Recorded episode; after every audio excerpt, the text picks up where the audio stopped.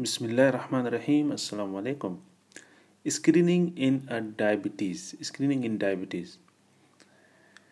So any child who has uh, diagnosed with diabetes, so how to screen other things and at which age we should screen. So screening is of celiac disease, thyroid diseases, retinopathy, microalbuminuria and blood pressure. So how frequent we should use uh, uh, we should screen of these conditions. Celiac disease at diagnosis when baby has diagnosed we uh, check for the screening of celiac disease which is tissue transglutaminase antibodies. Thyroid diseases at diagnosis and annually means at the diagnosis you check thyroid disease then every year you will check about the thyroid disease by the thyroid function test retinopathy, microalbuminuria, blood pressure annually from the age of 12 years. So before 12 years, they will not develop these complications like retinopathy, microalbuminuria, or blood pressure. Blood pressure. So these three things you should check annually from the age of 12 years.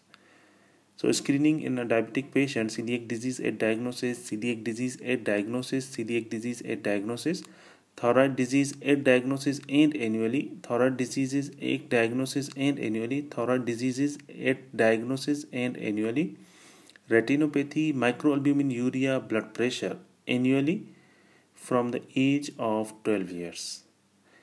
Retinopathy, microalbuminuria, blood pressure annually from the age of 12 years retinopathy, microalbuminuria, blood pressure annually and from the age of uh, annually from the age of 12 years.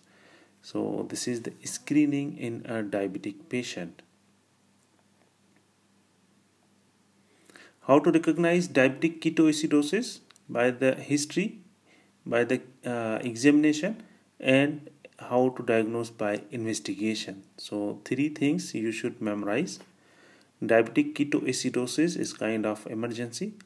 So how to recognize from the history it's uh, they may they might present with polyuria polydipsia weight loss triad of polyuria polydipsia weight loss. If a diabetic patient type 1 on insulin if he presents with polyuria polydipsia weight loss abdominal pain weakness vomiting confusion. So these are the uh, history uh, uh, clinical history points. Polyuria polydipsia weight loss abdominal pain weakness vomiting confusion.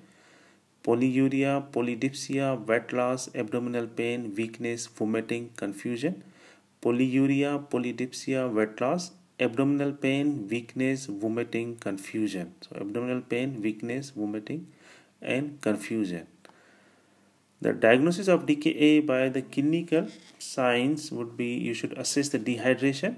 You will check for breathing pattern. Either it is a deep sighing respiration, which is called Kussmaul breathing, smell of ketones in uh, breathing, and a child might be lethargic and drowsy.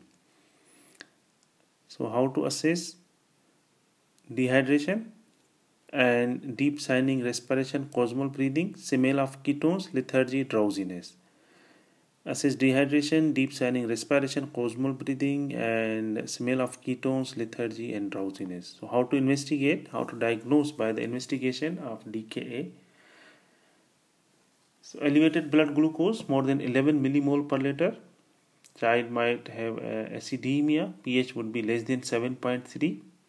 Ketones in urine or blood and if you find these uh, clinical signs and the history and these biochemistry abnormalities you should take the blood for electrolytes urea and you should perform all other investigations.